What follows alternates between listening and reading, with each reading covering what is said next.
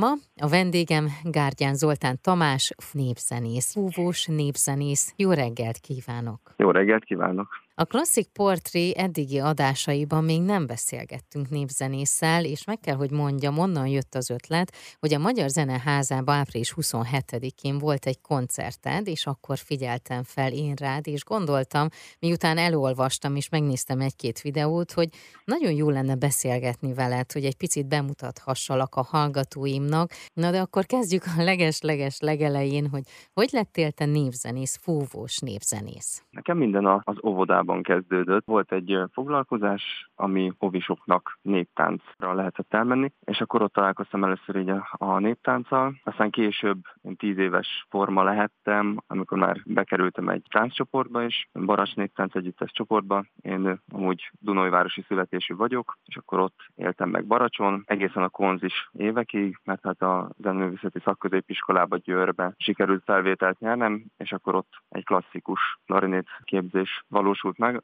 de visszatérve a kérdésre, tehát én a néptáncon keresztül szerettem bele a népzenébe. A klasszikus konzervatóriumi tanulmányok alatt én már tudtam, hogy az én utam a Zeneakadémiára fog vezetni, és azon belül pedig a népi fúvós, népi klarinét, népi tárogató szakra. És később ehhez még hozzájött a népi furúja, és akkor most így kiegészült egy ilyen komplex kis történetté. Most akkor hány hangszer van, amit így a magadénak mondanád, és a tulajdonodban hány hangszer van? Ezen most én így nagyon kíváncsi vagyok, mert szerintem ez az, ahol így el lehet indulni, és el lehet kezdeni gyűjteni. Honnan is kezdjem? Nálunk azért viszonylag sok hangszer van a családban. A feleségem is zenész, ő klasszikus hegedűs, úgyhogy hangszerekkel el vagyunk látva. Fúvós hangszerekből viszont úgy állunk, hogy vannak klarinétjaim, abból is egy három-négy darab, akkor szakszofonom, tárogatom, és népi furujákból pedig nagyon sok van. Az az érdekessége is a népi furujáknak, hogy ezt a kedves hallgatóknak szeretném elmondani, hogy ugye nem csak egyféle furuját használtunk a magyar nyelvterületen, hanem nagyon sokféle volt. És akkor én megpróbáltam ezeket a jellegzetes hangszerformákat, hangszertípusokat mind beépíteni a repertoárommal, és ezért otthon van is mindegyikből egy-egy darab. Hát ami még várat magára, bár a hangszer már megvan, Igen. de a duda az még, az még egy olyan feladat, amit szeretnék megtanulni. Nekem az egész szemléletem olyan, hogy egy komplexitásában szeretem a dolgokat megérteni, és a népi fúvós kifejezés az már önmagában nagyon sok mindent takar. Két oldalról szokás manapság megközelíteni, az egyik oldal inkább a régi típusú hangszereket részesíti előnybe, mint a, például a furúja vagy a duda, viszont van egy másik oldala a népi fúvósoknak, akik meg a modern gyári hangszereket használják jobban, mint a klarinétot, a tárogatót vagy a szakszofont. És nekem pedig az a, az elképzelésem, hogy ezt a kettőt össze kell hozni. Ó, de jó. Mert ez a kettő tulajdonképpen egy, egy zenei nyelvet beszélünk rajta, csak ugye a hangszerek azok eléggé különböznek. Viszont a mi történelmünkben is megvolt az a természetes átmeneti szakasz, ami mondjuk a Balkánon zenei világában jobban megfigyelhető és egyértelműbben ki tudott teljesedni, viszont nálunk is megvolt ez az átadás, hogy a furúja és a duda mellé a pásztorok, meg a parasztok behozták az új, modern hangszert, a klarinétot, vagy kicsivel később a tárogatót. Ugyanazt a zenei nyelvet játszották rajta, természetesen, mint a furuján vagy a tudán. Erről vannak gyűjtéseink is, viszont ez a része a népzenének még annyira nincsen kidolgozva, és én ebben most nagyon megtaláltam magamat.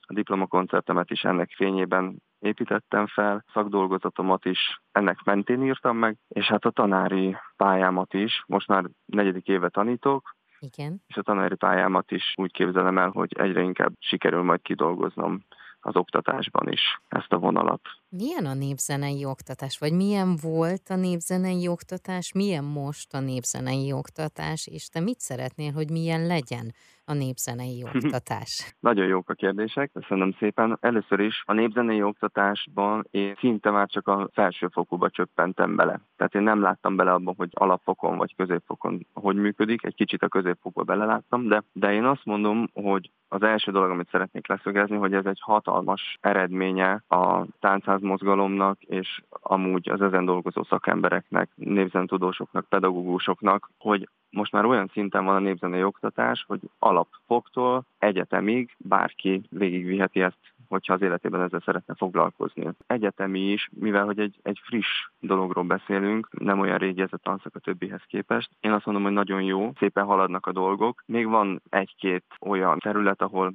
finom hangolásokat érdemes elvégezni, de ezt csinálják is. Én azt látom, hogy, hogy nagyon szépen felnőtt az egyetemi tanszak, tehát sokan dolgozunk ezen, hogy át tudjunk adni valamit ebből a kultúrából a következő nemzedékeknek, és aki már addig eljut, hogy felnőttként ezt választja magának a szakmának, az biztos, hogy szerelmes ebben, és, és valamit le szeretne tenni az asztalra. És szerintem ez érződik. És amikor te tanítasz, ugye említetted, hogy most már négy évet tanítasz. Tehát mi a irányvonal, amit szeretnél átadni?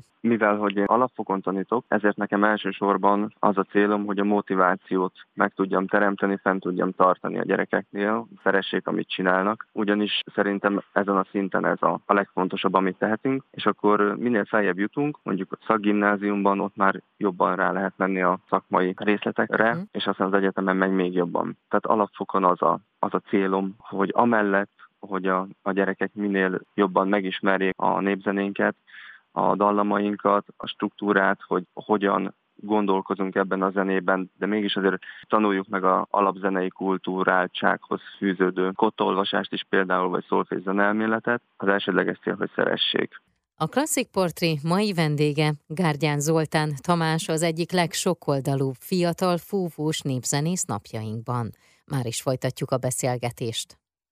A Klasszik Portré mai vendége Gárdján Zoltán Tamás, fúvós népzenész. Akár a különféle pásztorfúrújákon, akár a klarinéton, vagy tárogatunk kelti életre a magyar népi dallamokat, az eredmény mindig ámulatba ejtő. A népzene irányba tanúsított elmélyült és alázattal telik gondolatiság és kiforrott, csillogó hangszertechnika jellemzi játékát. Folytatjuk a beszélgetést akkor te így beleszerettél a népzene világába. Vajon csak a magyar népzene világa varázsoltál, vagy innentől mondjuk megismerted a magyar népzenét, és persze ezt nem lehet elég jól megismerni, meg életünk végéig lehet ezt kutatni, de bejöttek-e más népek népzenéi is? Igen. és ez úgy történt, hogy viszont a magyar népzene volt az ajtó, ami után elkezdtem érdeklődni más népek zenéje iránt is. Amikor a Zenakadémiára felvételt nyertem, akkor utána a következő évben megkerestek engem olyan barátaim, akikkel a középiskolába együtt jártunk. Tudtam róla, hogy ők csináltak egy zenekar, felkerestek, hogy akkor van-e kedvem elmenni velük Olaszországban egy fellépésre, mondom, hogy persze, utána viszont együtt maradtunk. Uh-huh. És ezzel a zenekarral, tehát most a Csángáló zenekarról van szó, Igen. ezzel a zenekarral mi játszunk mindenféle népzenét. Úgy indult el, hogy Moldai Csángó és Gyimesi Csángó népzenét játszottunk, meg játszottak, és utána elkezdtünk nyitni, elkezdtünk érdeklődni, ugyanis a, a moldvai zenéhez elég közel áll a, a román zene, nyilván azt a térséget komoly román zenei hatások érték, és akkor a román zenéből már lehetett nyitni a Balkán egyéb területei felé is, mint például a bolgár zene. Ráadásul a fúvós kultúra rendkívül erős, és ott megtörtént az az átadás, ami a magyar népzenében nem tudott annyira kiteljesedni, mert a, a modern városi kultúra lerombolta a hagyományos életteret, mielőtt ez végbe mehetett volna teljesen. De ezekben a régiókban, a bolgároknál, románoknál, törököknél, szerbeknél itt mind meg tudott történni az, hogy a furujás, dudás, kavalos játékmódot gyönyörűen kidolgozták a modern hangszerekre, mhm. klarinétra, szakszofonra. És ez minket elvarázsolt. Mai napig tart ez a varázslat,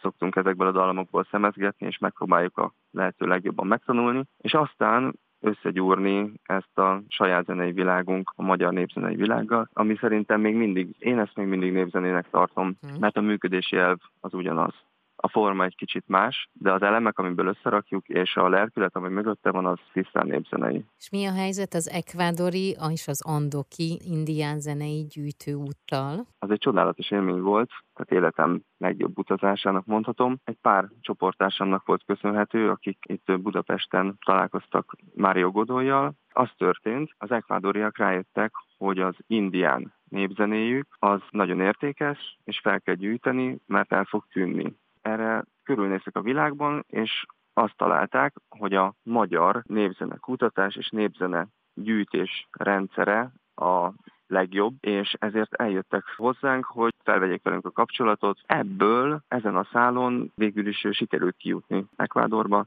ahol én is bekerülhettem ebbe a gyűjtőcsoportba, és végigjártuk az Andokot, és indián népzenét gyűjtöttünk a hegyekben. Azt a az, az, az varázslatos volt. Hát ezt elhiszem. Csángáló zenekarnak vagy a tagja, illetve ugye azt is beszéltük még az interjú előtt, hogy abba a Horka Színházi Társulatnak is. Mi az, amire mostanában mondjuk készülsz ezzel a két formációval, vagy esetleg egyedül? A Csángáló zenekarral nemrég adtunk ki egy dupla lemez, ez a harmadik lemezünk, úgyhogy velünk most új lemezre nem készülünk, de nyári szezonra most kezdjük el a felkészülést, sőt már fellépéseket is. Bahorka társulattal pedig készülünk egy új előadásra is, tehát elkezdtük már kidolgozni, és egy, egy lemezt is szeretnénk felvenni. Ott is gőzerővel folyik a munka. Egyedül pedig most volt ez a Magyar Zeneházás koncertem, amit én úgy éltem meg, hogy a népzenei férán belül is egy ilyen, hogy mondjam, a saját helyem megtalálásának egy, egy ünnepélyes eseménye volt ez, ugyanis itt teljesen más csináltam, mint amit az előbb említett két formációban, és nekem ez, ez a vonal nagyon tetszik, és szeretném megtartani, sőt kiteljesíteni ezt az elkövetkezendő években. Ha valaki esetleg rákeres, akkor azt látja, hogy egy ilyen fekete-fehér képen vagy te egy nagyon hosszú népi furójával, és hát persze a bajuszod az nagyon szépen meg van csinálva. ez így adott volt számodra, vagy a kettő együtt van, hogy külsővel is képviseld azt, ami belül van benned a népzene iránti rajongást? Hát, hogyha valaki ennyire szereti hagyományos zeneinket, mint én, akkor szerintem előbb-utóbb, hát persze ez nem törvényszerű, nem mindenki mindenkinél van így, de, de nálam ezek az attribútumok megjelennek, amik ilyen tipikusak, mint például a bajusz, vagy nagyon szeretem ezeket a rép övcsatokat, vagy tarsolyt, vagy kalapot, és ezeket én keverem a, a mostani modern ruhákkal. Igen, innen is látszik, hogy 21. századi ember vagyok, csak hát van valami, amivel foglalkozom, és ezek a jegyek azért látszanak. A Magyar Zeneházás koncerttel kapcsolatban, hogy az a nagyon hosszú furúja, az egy Dunántúli hosszú furúja, ami egy tipikusan magyar hangszerünk, és varázslatos hangja van és amúgy a koncerten ott 11 féle hangszert használtam. Az volt a koncepció, hogy a gazdagságot megmutassam, ami a mi népzenénkben van. Szerintem mindenkinek más jelent a magyar népzene, de neked mit jelent a magyar népzene? Ez a kérdés, ez szintén egy jó kérdés, és pont a koncerttel kapcsolatban gondolkoztam el ezen, és azt fogalmaztam meg magamban, hogy azt jelenti, hogy a, a zene végtelen egyetemes vagy isteni dimenziójában magyar nyelven beszélni és magyar nyelven gondolkodni ezt jelenti számomra, ugyanis a népzenénknek legnagyobb formáló ereje, tehát az a legnagyobb erővonal, ami mentén az egész alakult, az a maga a magyar nyelv. Ahogy Sebő tanár úr is mondja, ezek énekelt versek, szinte minden a vokális anyagból indul ki, mert hogy az az egésznek az origója. Az más kérdés, hogy, hogy még mondjuk így a, a funkciójával kapcsolatban mit gondolok, hogy Mit ez miért gondolsz? fontos. Azt gondolom, hogy nagyon fontos lenne egy értékrendet átadni, ami egy olyan értékrend, ami nem az én találmányom, hanem ez, ez megvan évszázadok óta. A hagyományban emberek éltek ezeknek, az embereknek a problémáik vagy körülményeik, hogyha nem, oly, nem is olyanok voltak, mint miénkek, de mindenképpen analóg volt az összes olyan dolog, ami foglalkoztatta őket. Család, a szerelem, vagy éppen háború, vagy szegénység, gazdagság,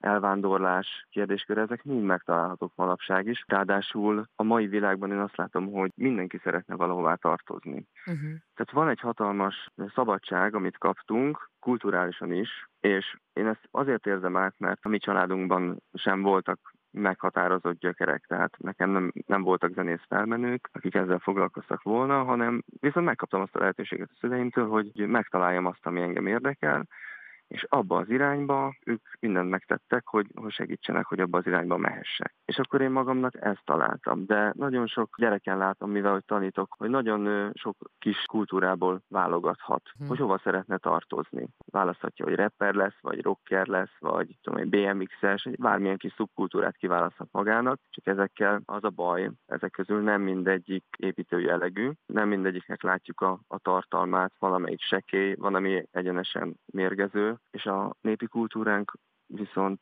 azért csodálatos, mert azt értjük, érthetjük, és ki van találva, és több száz éven keresztül, vagy akár több ezer éven keresztül ez segített az embereknek. Én azt gondolom, hogy így nagyon sokáig tudnánk még folytatni ezt a beszélgetést, és én remélem, hogy igen. nagyon sokszor be fogok még számolni olyan koncertről, ahol te egyedül lépsz fel szólistaként, vagy pedig abban a két formációban, amelyet ugye említettünk már, és én nagyon-nagyon sok sikert kívánok neked a továbbiakra is, és hogy minden álmodat és vágyadat meg tud valósítani. Köszönöm szépen. Nagyon szépen köszönöm a beszélgetést. A Classic Portré mai vendége Gárgyán Zoltán Tamás volt, az egyik legsokoldalú fiatal fúvós népzenész napjainkban.